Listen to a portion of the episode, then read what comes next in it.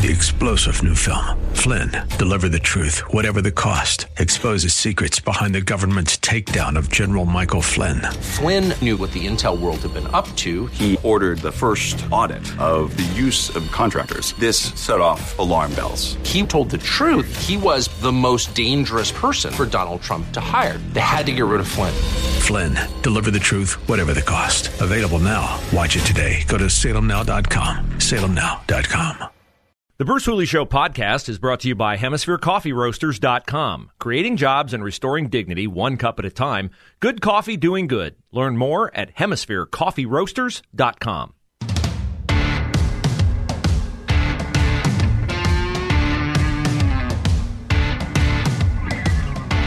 Well, the snit between the Columbus Board of Education, as your school board for Columbus City Schools, and the Columbus Education Association, that's your teachers. Uh, something consequential may happen tomorrow. They are both returning to the bargaining table uh, at the request of a federal mediator. Now, uh, you have followed this, I'm sure, over the past week where we're getting ready for the start of school on August the 24th, and the teachers are not happy. They have a list of demands, and they say that the board is not being receptive to their list of demands. And of course, the board says baloney to that. The board has fired and filed an unfair labor practices charge against the Teachers Association. So I was intrigued. I was intrigued.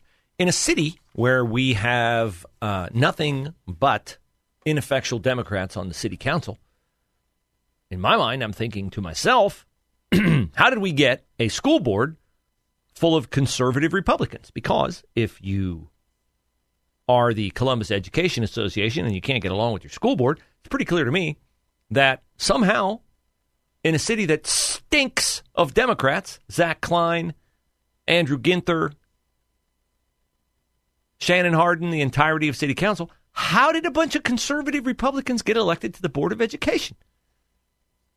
So I thought what I would do is I would go back and see what kind of a school board would the Columbus Education Association prefer to be negotiating with? Who do they wish was on the board that they had not previously endorsed? And what I found out was somewhat surprising. Dateline November the 3rd, 2021. It would be last fall. School board elections all over the state of Ohio. Big Walnut elected three conservatives. Uh, Dublin, I think, got one or two. UA got one or two. Jonathan Alder got two. Out in Pickerington, they got a couple. Hilliard, they got two.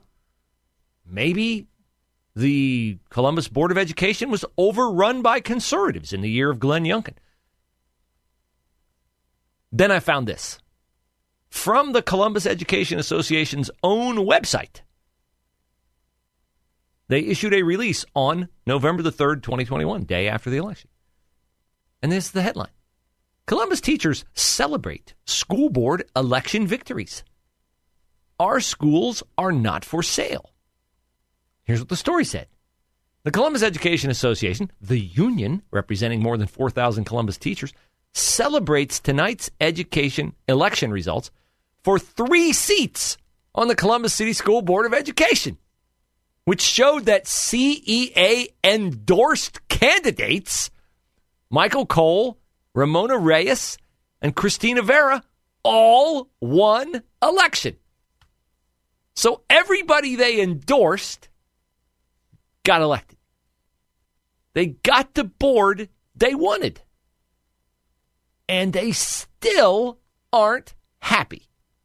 Here's a quote from CEA President John Coniglio. Columbus residents want a school board that will champion our students and public education. Our schools are not for sale. Well, uh, maybe the board, John, took that statement from you and took it to heart and decided, you know what? John Coniglio says our schools are not for sale. Maybe we shouldn't give in to every demand, every whim of the Columbus Education Association. I heard Regina Fuentes of the CEA the other day talking about the burden upon teachers. And one of the burdens she talked about was that when you fill out a report card as a teacher, there are 58 different things you have to evaluate before you can give, or complete, I should say, complete an elementary school grade card. 58 things you have to evaluate. And she was saying, you know, that's just uh, just cumbersome and just onerous and tedious, and it forces teachers to put in extra hours to do the job. Now that intrigued me because I'm thinking to myself, are teachers not salaried employees? And they are. They are salaried employees. They are paid a salary, a negotiated, collectively bargained salary for 12 months. And having been a salaried employee for a large part of my professional life, this is how it works for those of you who may not know. You negotiate a salary and you get that salary. And if you are going to get overtime, you negotiate the overtime. And then that's the end of your compensation. Whatever you collectively bargain, that is written out, stipulated in writing. And you can't go back to them later and say, hey, I know I'm paid X amount of dollars to do the job in my salaried position. Doesn't say I work 40 hours a week, doesn't say I work 48, doesn't say I work 32, just says I'm paid this to do this. And here are the things that are, I'm supposed to do to fulfill my job under my provided salary. And guess what? If you can do those things in 40 hours, which is usually the case, okay, everybody's happy. But, but, but if you miscalculate, in the collective bargaining process. And you're going to need a lot more time to do your stipulated duties. And you think you should be paid more for doing those stipulated duties, then the time to set that up and take care of that and dot the I's and cross the T's on that is before you sign your contract. And I would guess that it's not a surprise to teachers that they have to evaluate students and issue a grade for what those students do. And if you didn't look to see how long it's going to take you to complete a grade card, for an elementary school student, well, you know whose fault that is? That would be the person's fault who looks back at you from the mirror every morning. That would be your fault, or that would be the fault of your union leadership. But when I hear that you have to put in in your mind extra hours, which is a concept that does not apply to a salaried position, by the way, when I hear that you have to put in extra hours to complete your tasks, you know what I say as a citizen and a taxpayer? Don't you get the summers off? And don't you get a salary during the summer? I believe you do. How many of you work second jobs in the summertime? Which, bully for you, I'm all about doubling up and being a capitalist and adding to your bottom line and hopefully contributing to your retirement account and all that. Bully for you.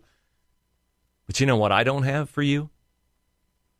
An iota of sympathy that the requirements of your job cause you at some points in your working calendar to put in more than 40 hours because you are paid a salary in July, August, the back half of June, and you're not in the classroom. You're getting paid and you're not going to school. And that's a part of your deal. And bully for you, you negotiated it, and the boards of education across Ohio went for it, and okay, fine. I'm not asking you. You know, when you go get a job doing whatever you do in the summertime, working at a restaurant, painting houses, working for a moving company, consulting for a college, do you have to give that back to the schools who are also sending you a check for being a teacher? Do you have to give that back? I don't think you do. In fact, if you had to, I would I would support you in railing against that and fighting against that.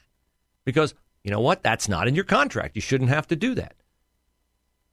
But I guess it's in your contract. My guess is it's in your contract that you have to do all the things that are required of you in your particular school system to evaluate students and give them grades. And so if you have to put in an extra hour beyond the time the bell goes off in the afternoon, that's how it works. That's how it works.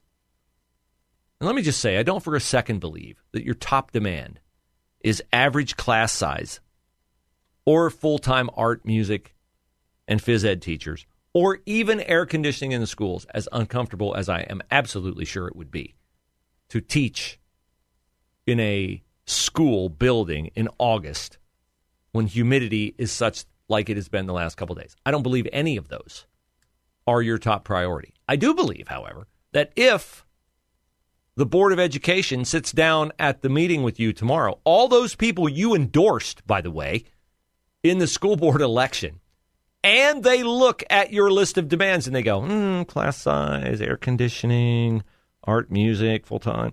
Oh, I see here on the on the on the list of demands, the last one is a 26% raise. A 26% salary raise. You know what? Done. If we give you the salary raise, are we okay on the class size? Are we okay on the AC? Are we okay on the not adding full time recess teachers? Call me crazy, but I'm betting if you got the 26%, you'd say, deal. In fact, I'm betting if you got 15%, you'd say deal. Because I'm betting you asked for about twice of what you're willing to settle for. See, this is not my first rodeo. And I hope that it's not the first rodeo of the board members that you endorsed who you now sit in opposition to. You got the board you wanted. If you don't get the deal you wanted, I don't feel sorry for you.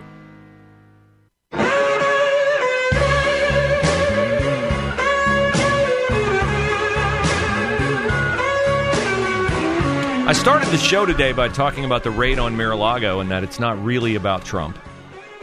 It's about hatred.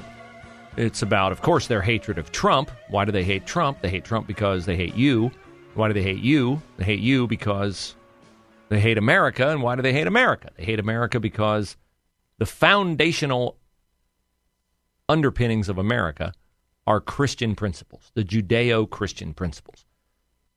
And the Democrats hate that because that's a higher authority. A higher authority than themselves is a higher authority that must be eradicated, must be removed, must be marginalized, it must be demonized. Proof of that is evident in an editorial today in the Columbus Dispatch by a local attorney named Jack D. Aurora. Uh, the story says he is a partner with the Behal Law Group. So I don't know, Mr. D'Aurora, but I know this. If you hire an attorney, you want them to be about truth and virtue. And Mr. D'Aurora, and I presume his law group, uh, have a blind spot when it comes to that because he is writing about the Newman Center on campus and the new Catholic Archbishop in charge of it, Bishop Earl Fernandes. Now, Bishop Fernandes came in here in May, and a big brouhaha ensued because he told the Paulist priests at the Newman Center that they needed to start following the truth of Scripture. Now, you might think, well, that's scandalous. A Catholic priest or any pastor or minister who would not follow Scripture. But see, we've gotten to a point in our country where we treat truth as if it is an item on an all you can eat buffet. And the items that appeal to you, you say, Yeah, I like that. I like being able to say, uh, God bless America. It sounds good. I don't really have to think through it too deeply. I like being able to say that God loves everyone. I don't like the stuff in the Bible or the stuff on the buffet about morality. I don't like the stuff on the buffet about God being the ultimate authority and having all authority under heaven and on earth. Uh, so Mr. D'Aurora's plate does not include the morality piece of the puzzle because he is advocating in this opinion piece how unfair it is that Bishop Earl Fernandes came in here and looked at what the Paulist priests were doing at the Newman Center, smiling upon the LGBTQ agenda. And so let me share with you how this lack of respect for truth, lack of adherence to truth, lack of submission to God's ultimate authority in all things manifests itself in Mr. D'Aurora's editorial. He says that Bishop Fernandes came in, he met with the Paulist priest, and what the bishop offered was oppressive. Yes, I'm quite sure that the idea of obedience, submission, is oppressive to those on the left and to those who would like to reserve whatever part of their life does not comport with scriptural truth. They would like to maintain the ultimate authority over that. So obedience is viewed as oppressive. He said the bishop would permit only two of the four Paulist priests to remain, but only as chaplains who would report to the bishop's new executive director. Ah. Ah. Submission. Also, not a popular concept to those who struggle with the other concept I talked about obedience. Supervision is a part of submission, and supervision is not popular either. He said the Paulists would be allowed to preach and hear confessions, but would require permission before performing weddings and funerals. I wonder why that is. Why would the uh, bishop want oversight on what kind of weddings they performed? Well, I bet you can guess. I bet you can guess. I bet you can. Yes, he probably would have said uh, yes to this wedding, man and woman. No to this wedding, two men. No to that wedding, two women. Because marriage Again, we're back to the obedience piece. According to God, is a man and a woman forever. Adam and Eve, not Adam and Steve. Uh, Jack D'Auro says that Bishop Fernandes's attitudes and actions reflect anything but an open attitude. And on that, I agree with you, Jack. Because someone who is obedient does not have an open attitude. Someone who's on obedient has an attitude of here we go again. Submission. He says, the bishop referred to our members, some 800 Ohio State students and 600 residents of Greater Columbus, as children who are upset with parental discipline. And pretty accurate. How is it that the bishop imagines himself to be a parent? Uh, Jack, walk through the Holy Scriptures. You will see a preponderance of the use of the term father. So I don't think the bishop is out of line in calling to mind that imagery. He says Bishop Fernandes's actions speak of arrogance, a profound lack of consideration for his people, and a condescending attitude. He has provided us with a shining example of how not to be an effective leader. I know, actually, no, on that. He has set forth clear expectations and established in advance consequences for the violation of those expectations, which is a characteristic of all effective leaders. Mr. D'Auro says the Newman Center will now likely be less inclusive. It will endeavor to attract conservative groups such as Focus and Opus Focus advocates that gay individuals live chaste lives. And Opus states that homosexual acts are intrinsically disordered. You know who else states that? Uh, the Apostle Paul states that. In his letter to the Romans and in his letter to the Corinthians, he states that. Jack, here's my suggestion. Since I paid you the courtesy of reading your editorial, do me the courtesy of reading Romans 1, starting in verse 18 all the way to the end of the chapter. Read it and see if you recognize the world you live in now and the world you advocate for. It's not the way things are design. Read it, find out. Three star general Michael J. Flynn, head of the Pentagon Intelligence Agency, knew all the government's dirty secrets. He was one of the most respected generals in the military. Flynn knew what the intel world had been up to, he understood its funding. He ordered the first audit of the use of contractors. This set off alarm bells. The explosive new documentary, Flynn, Deliver the Truth, Whatever the Cost, uncovers the facts behind this scandal. Flynn told the truth. He was the most dangerous person for Donald Trump to hire. I find out the worst enemy that I'm going to face in my life is right here in America. They took my assessment and they wanted me to change it. And I was like, I'm not changing it. They had to get rid of Flynn. With in depth interviews, archival footage, and never before seen personal records of the man behind the headlines. I just felt like I was drowning. Flynn, deliver the truth, whatever the cost. Available now. Watch it today. Go to salemnow.com. Salemnow.com.